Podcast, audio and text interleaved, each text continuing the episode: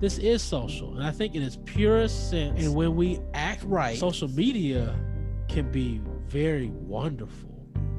The thing about it is, though, is that human beings are involved. Shoot, sometimes social media can be more truthful than you know face-to-face interactions because if I'm standing in front of you face to face within knuckles reach, my knuckle touching your nose, Yeah, yeah, yeah. you're not gonna say that thing to me because some people don't talk out disrespect. But they'll type it.